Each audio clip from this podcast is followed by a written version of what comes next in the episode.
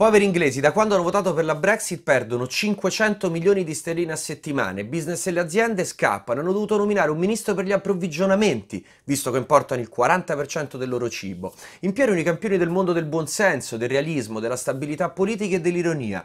Ora litigano tutti contro tutti. Peggio di noi. La Brexit è stata definita la crisi domestica inglese più grave dell'epoca moderna, guerre mondiali a parte. Si accettano il deal che ha chiuso Theresa May con l'Europa, che sembra il miglior compromesso possibile, ogni inglese perderà dalle 700 alle 1000 sterline all'anno. Se non lo accettano, il consenso è unanime. Recessione, caos, catastrofe. Nel mentre l'Italia è il paese negli ultimi 12 mesi in cui la fiducia per l'euro è cresciuta di più, dal 40 al 57%. Ora Juncker non sta simpatico a nessuno e tantomeno l'arroganza tedesca. Combattiamoli allora, ma da dentro e senza urla che ci danneggiano, perché si può dire uscire dall'euro porta sfiga.